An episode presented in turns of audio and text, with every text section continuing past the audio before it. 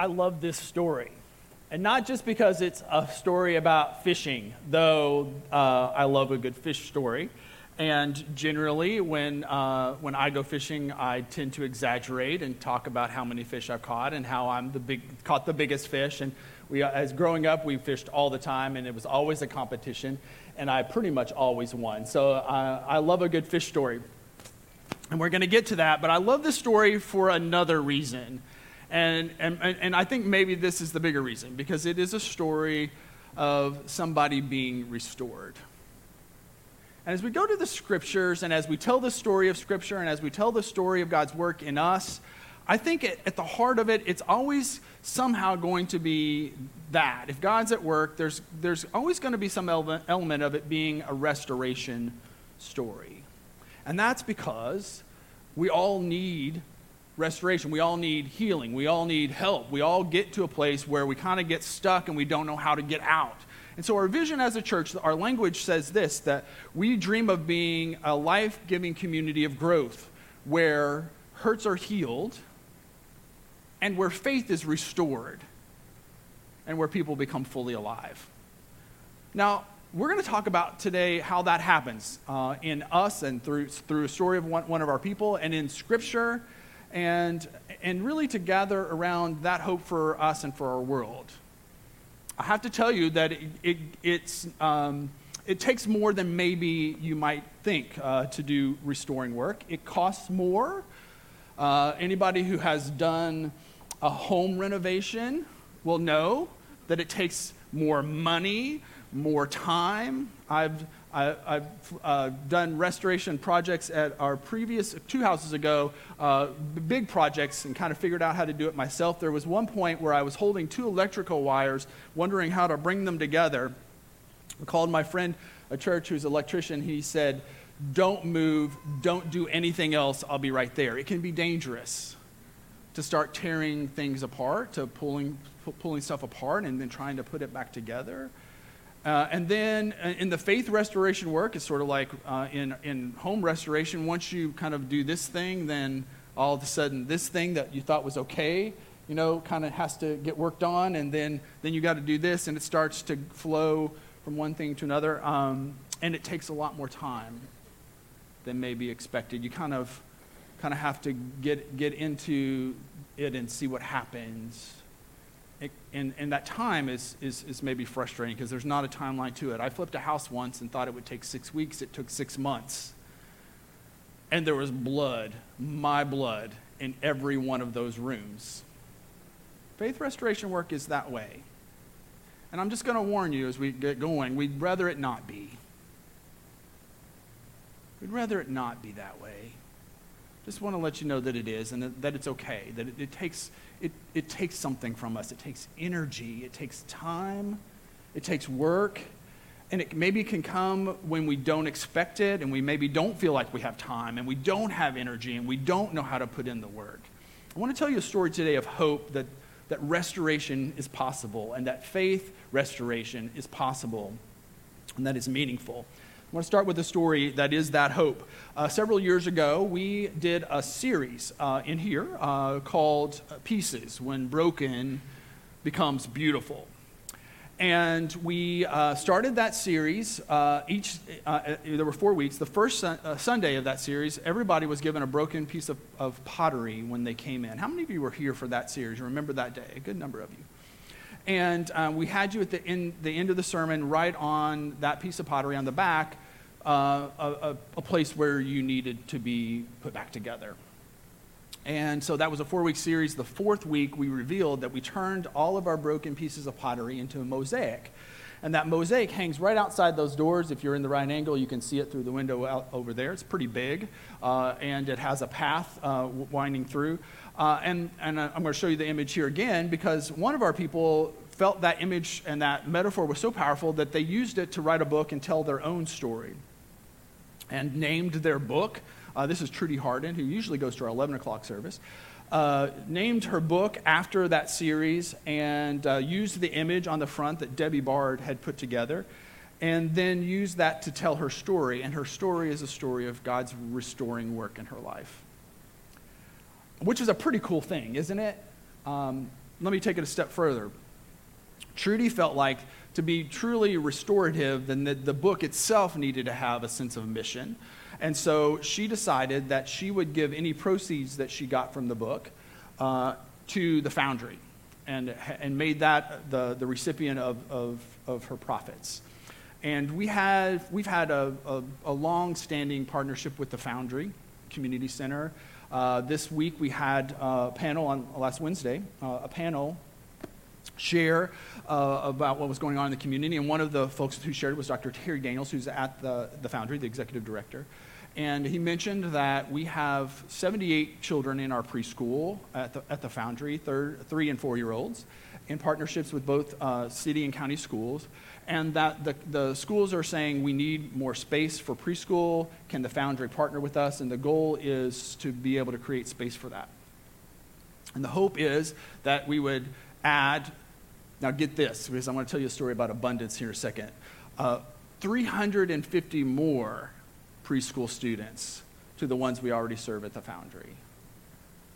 What I want to sow today is seeds of hope in the faith restoration process because it can feel so hard. And, and at the individual level and at the community level, it can feel like more than we want to do. I'm just, I'm just going to say that. And, and yet, the, on the other side, down the road, abundance. More possibility um, paths forward that we didn't think were possible, both individually and together. Okay, so uh, let's talk for a second about why faith needs to be restored. And maybe you're, uh, you're in this category. I'm sitting down for no other reason than just so that you would um, sort of feel like I was talking to you there for a second. I'm going to change here because not, I, my feet are giving me a, a, little bit of trouble, but that's not the main reason. I wanted to I wanted you to hear that because I think it's important. And I want to shift for a second and talk about why we're even talking about it. Why do you think faith needs to be restored? Why, why is this even a thing? And over the years, I feel like there are um, some themes that have come up as we've been doing this work together. Uh, and it is challenging work. Uh, but what I see in people. Uh, so let's think about the reasons. Three categories of faith crisis. The first is this, what we might call theological, meaning that people find that there is a disconnect between uh, their life circumstances and their faith answers. And I think this is kind of the hardest because how, how, when you start, you know, can feel like a brick wall. You start pulling, okay, if you pull this out, then, then that feels shaky. If you pull one out down at the bottom of the wall, maybe it might fall down when, when we have a shaky faith foundation or we have faith questions, what we're dealing with is the framework on which we build our lives.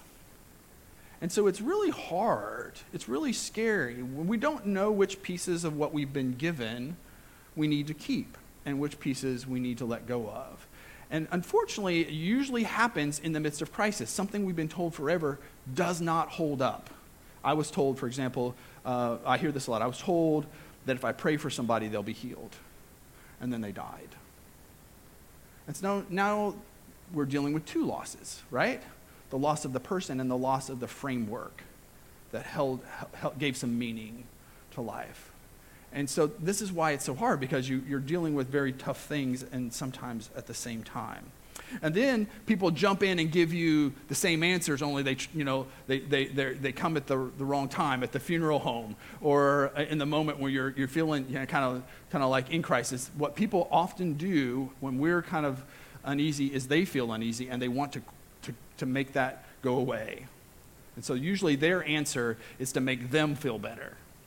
And they tell us awful things sometimes sometimes not helpful things, sometimes things that we, we, we no longer know whether are true or not. And so uh, that theological uh, thing is real.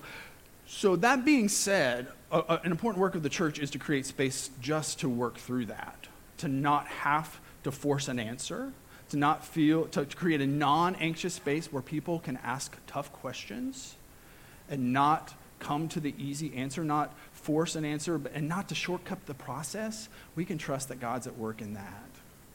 We can trust that the Holy Spirit will guide us. And that is true of individual faith issues, but also of our life in our life together. Another question that comes up, another category of faith crisis, is what I would call institutional a distrust of faith institutions because they failed us or we, they seem irrelevant. The church has been a place where abuse has happened, and a lot of folks don't know what to do with that, and that's, that's right. That's a right response. The church has not always been able to engage in uh, redemptive ways in the world, and especially young adults are calling that into question. It can, it'd be easy to overstate what's going on with uh, the 18 to 35 year old generation, but let me tell you that this is, this is some of it. That we've got to, we've got to think about um, what the institution of the church has to say to people who are, who are just not coming. You know, it used to be that you would be raised in the church and then maybe disconnect for a while, go to college, do your thing, whatever, and then come back. And that still happens some, but it doesn't happen at the rate that it used to. In fact, uh, Barna Research Group estimates that 3,500 people leave the church every day.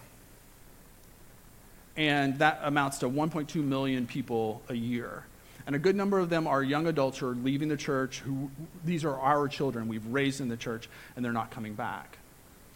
Of all the things that I feel like people ought to be like ringing a bell about and coming to my office about and asking questions about, that would probably be it for me. And what ends up happening is that gets lost in the mix of trying to deal with their questions, meaning they're asking questions that, that, that the church needs to wrestle with. And um, so Barna Research Group has done some work on this. You can go buy the report for $19. You can look this up yourself. You can see the summary online. Um, this is uh, of, of 15,000 young adults between the age of 13, 18 and 35 uh, in 25 countries uh, called the Connected Generation. And this is one of the things it says. The connected generation is looking for the church to provide real, tangible, meaningful opportunities for development. They want the church to be a laboratory of leadership. They want their faith to intersect the realities of life. As budding Christian leaders, they want to address real life issues. One uh, participant says this The Christian faith paints a radical picture of how God intended the world to be. Salvation is not just about life after death, it is not solely for the individual. God's big story is about the complete restoration of the whole creation and reconciliation with God through Christ's incarnation, death, and resurrection. And if it's not about that, I think rightly so, people are saying, why not? This is what the, the report says. When millennials who believe in this truth attend churches where the focus is parochial, small, and individualistic, is dominated by judgment rather than love, or when church leaders speak of who is in and out rather than speak out against injustice and oppression of people made in the image of God, they walk away. I confess, sometimes I get caught between these two truths that we need to talk about things, and when we do, it kind of stirs up stuff.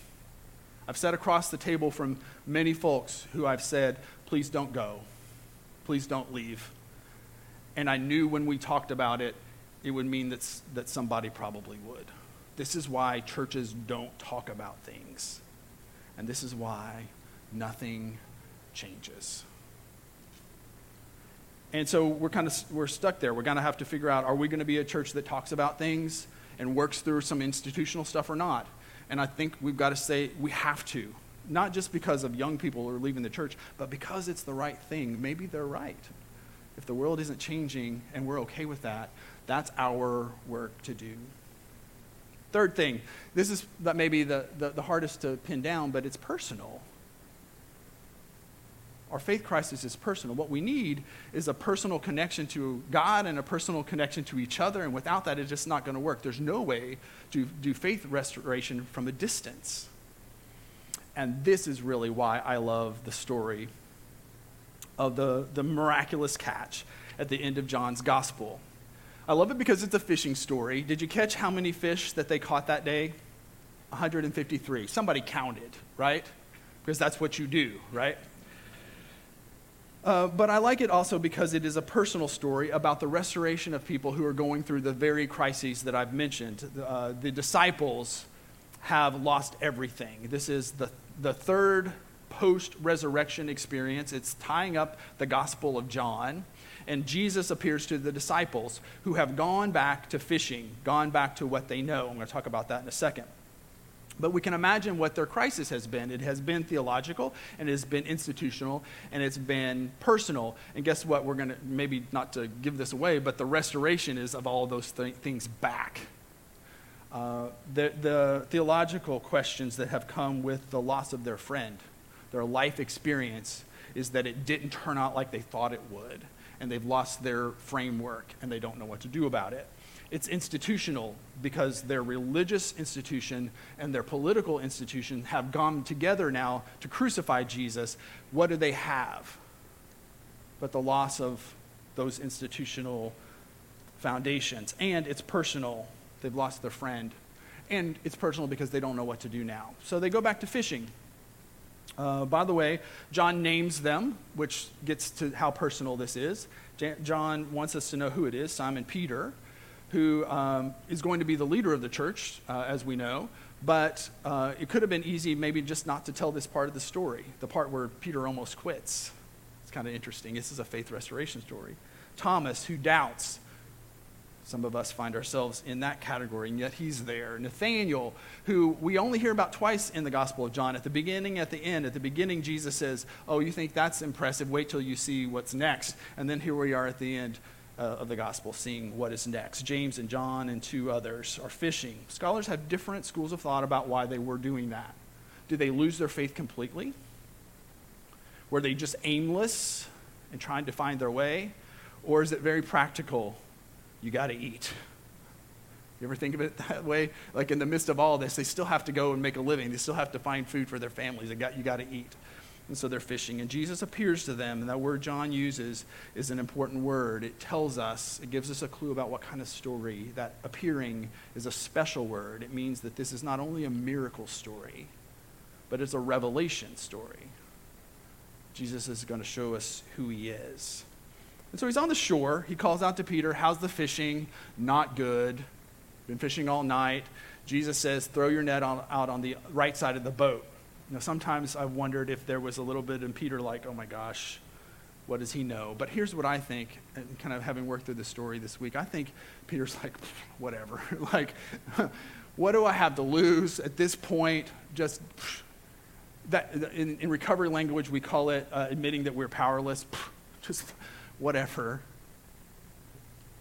And in that sense of maybe it can't hurt because I've tried everything else we find a story of abundance. John mentions it four times. It's a lot of fish. No, like, like a lot of fish. Like 153 fish. Like it should have torn the nets, but it, it, it didn't. And that struck something in me because it's not the first time John tells a story about a miracle that is about abundance. In fact, this is the last miracle. Let's think about the first miracle in John's gospel. Do you know what it is? It's a story of a wedding banquet and a story of them running out of wine and them coming to Jesus, and Jesus like, I don't know, it's really my time. Here we go. Water, wine, not just any wine, but the good stuff. Abundance. It happens in the middle of the gospel when they feed the 5,000, right, with a little boy's lunch.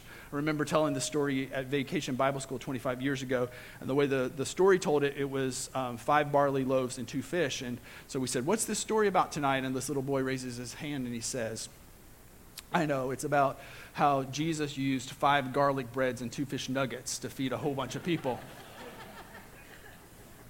Not that wrong, because the abundance part is really what the story is about. And then here, 153 fish. And so I, I got to thinking, why a story of abundance, a miracle of abundance, a revelation story about abundance here?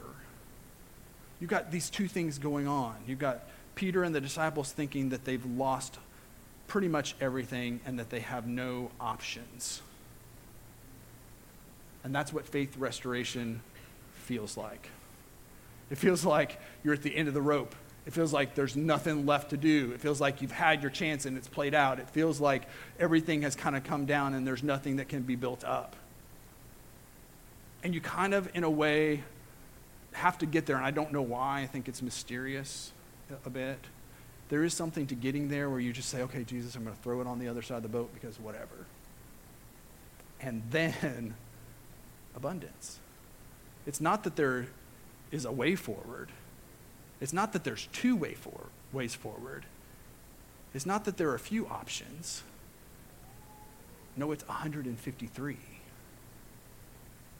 God's way has infinite possibility, and it doesn't feel like that. It's just the weirdest dynamic of our humanness. We get to the point where we are at the end of our rope, and that's kind of the start of whatever is next. I also love this story. Oh, by the way, let me tell you how John finishes up the gospel, speaking of abundance, speaking of infinite possibility. This is the summary statement of the entire gospel, John 21, 25. Jesus did many other things as well. If every one of them were written down, I suppose that even the whole world would not have room for the books that would be written. How about we get into that kind of story, huh? How about we find a vision forward that is about that kind of possibility? It gets to that place, I think, for all of us where we wonder if there's any way forward. And then Jesus makes the way. John looks at Peter and says, It's the Lord.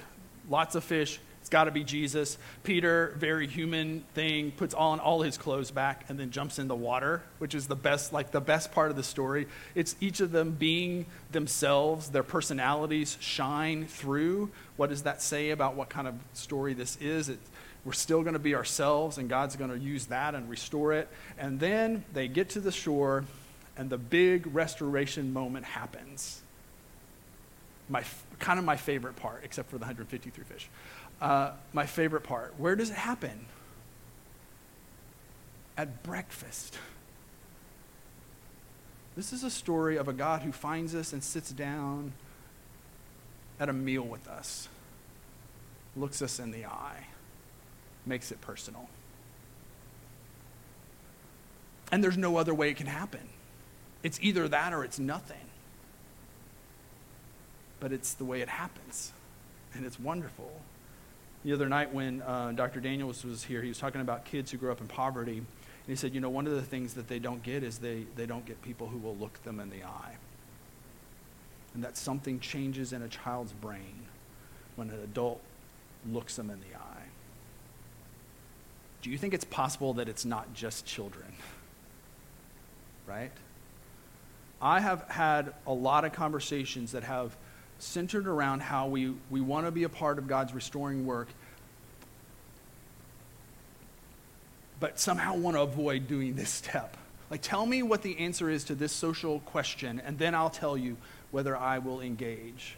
And I'm here to tell you that's not the story that we are a part of. We can't be. It doesn't work. We can't shortcut the process. We can't be in charge of the end if we won't take the step in the beginning. And that is what God has done for us, looked us in the eye so that we know who we are. And without it, the rest is impossible. But this is what Jesus does for Peter. He looks him in the eye, and three times Peter has denied Jesus, and now three times Jesus restores him. It takes longer than you think, it takes more than you than you maybe thought. And that restoration is back to, well, who Peter was called to be before all of it all kind of broke loose and all hit the fan. It's a restoration that is theological of a God who forgives, a God who restores, a God who doesn't give up on you it is a restoration that is institutional. It's not like Jesus said, Well, Peter, you were the rock, and on you I'll build the church, except now that you've messed up. No, it's, it is a renewal of the church, and out of this moment, then the church finds its footing and becomes the greatest social movement on the face of the planet. And it's personal as Jesus looks him in the eye. And you remember, maybe uh, as you think about that sense of purpose, uh, you might remember where Jesus finds Peter the first time. What's he doing? He's fishing, right? And Jesus calls to him and says, Come follow me. And, and, and what? And I will make you fish for people? Could it be that those 153 fish really aren't about just about fish? That, that he's, he's telling Peter, hey, you've got a purpose, and it's to fish for people. That clue's there at the end of the gospel. The end of, well, actually, the end of this story, Jesus says to Peter again those same words Come, follow me. There's no way through this without finding your purpose in life, but when we do, then that's why we're here. And that's what restoration is about. In this series, we're telling stories of our people. And so today I want to ask you to be willing to take the risk with us to get into the messiness of this, to look people in the eye, to listen to their stories, and then figure out how to move forward together. It involves engagement with real people, not hypothetical issues. People who have names and who are part of our life together, and we can trust God's work in that process. Today, as, as we tell that story, I want to, you to hear the story of Carla LaFontaine. It is a story that will encourage us, maybe, maybe challenge some of us, maybe stretch some of us and give us a vision of faith being restored. Let's watch together.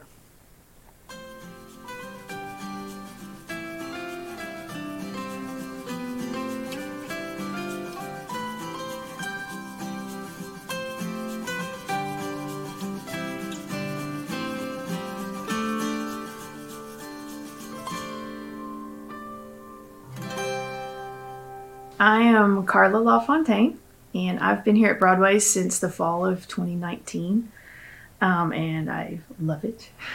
I, found my place in my community.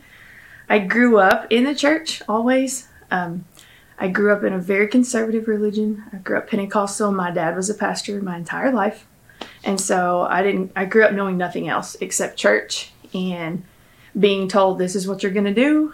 And my parents told me from an early age, like you're going to be in ministry you're going to be in ministry. Like you've got something big to do. And and so that was like woo that's awesome. But also i always felt like a lot of pressure for me.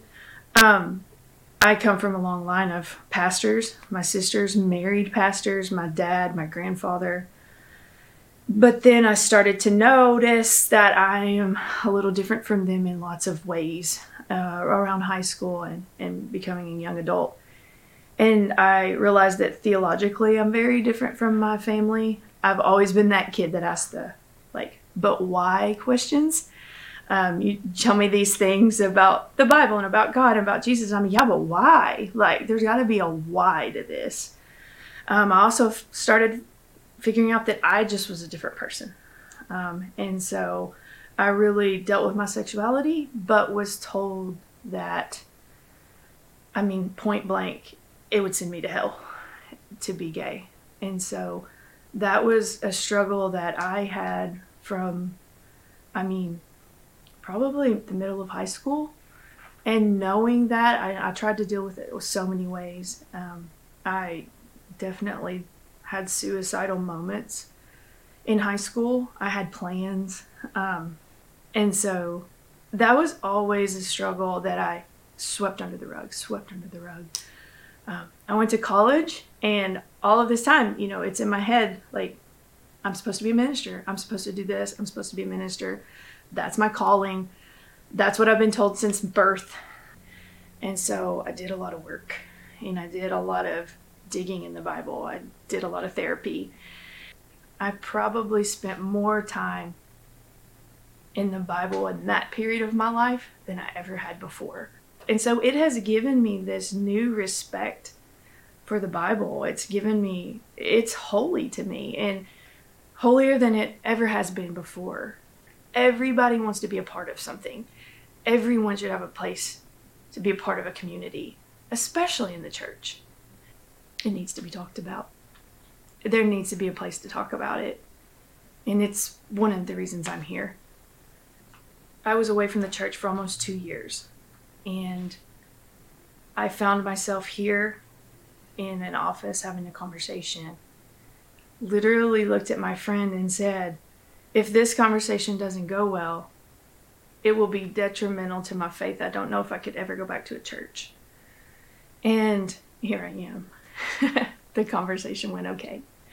Um, but it matters that we had it you know. And I've had that conversation with, you know, so many people here now. And I want to have that conversation with everyone, anyone who wants to know. And for me, it wasn't like God is doing this to me or Jesus is doing this to me. It was always like people are getting this wrong and they're hurting other people. It was never about Jesus. It was never about God. That's res- it's restored so many things in me. Um, and the, you know, the church has become this church specifically has become a place that has loved me for who I am. And I didn't even love myself for who I was before, you know? It's hard to find that for yourself or for anyone else when you kind of hate a part of who you are, you know? And um, I don't hate that part of me anymore. I, I really truly love myself. But I found this community that does that here. And it's it's a powerful thing to be able to be yourself and someone else fully love you for that. It's powerful. And I always knew Jesus did. I always knew God loved me. But I wasn't always sure the church could or that ministers could. And um, and I've learned that it's possible. These people are who they they say they are, and they are who we think they are. That's the kind of place I want to create. That's the kind of place I want to be part of. That's the kind of church I can get behind.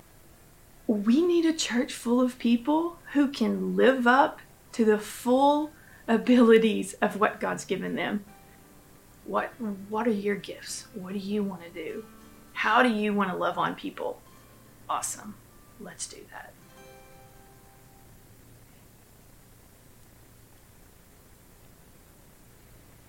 I'm sitting back down for just a second. You know, uh, for about five years, we've wondered if this was the one thing that means we can't put it back together, together, and uh, whether we could agree on things or not. And I'm going to tell you, this is not the one thing that means we can't move forward. That there's, I'm just remind you of the image that there's a path forward together. There's a path forward by God's grace. And doesn't mean we will end up all agreeing about how to do that. But we can trust that God will work in the process and, and, and, and, and that it is a story of God's abundance. And that's hope not just for one group of people, but for all people. It applies to all of us. There isn't just a way forward through this world and its challenges and its stickiest ones. There is this, a way forward of God's goodness and God's abundance. And that's been my experience having uh, walked a very tough path through this with a lot of folks. God has been good. And that abundance leads to great things in the future. And I want to invite you to be a part of that.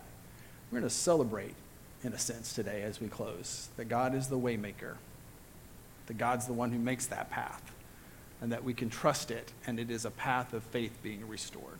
Let's pray together. God, we pray that you would meet us here in our own questions and wrestlings.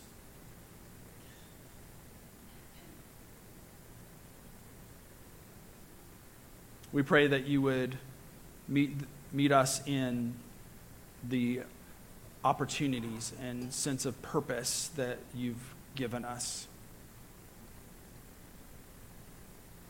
And we bring all of our faith questions, all of our institutional questions, all of our personal questions, and we lay them before you. And in this moment, perhaps at the very end of our rope for some of us, say, Yeah, I'll throw the net on the right side and give it one more chance.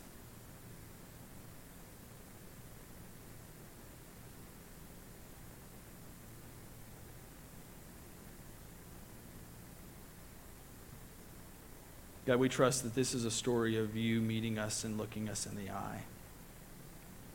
And we pray that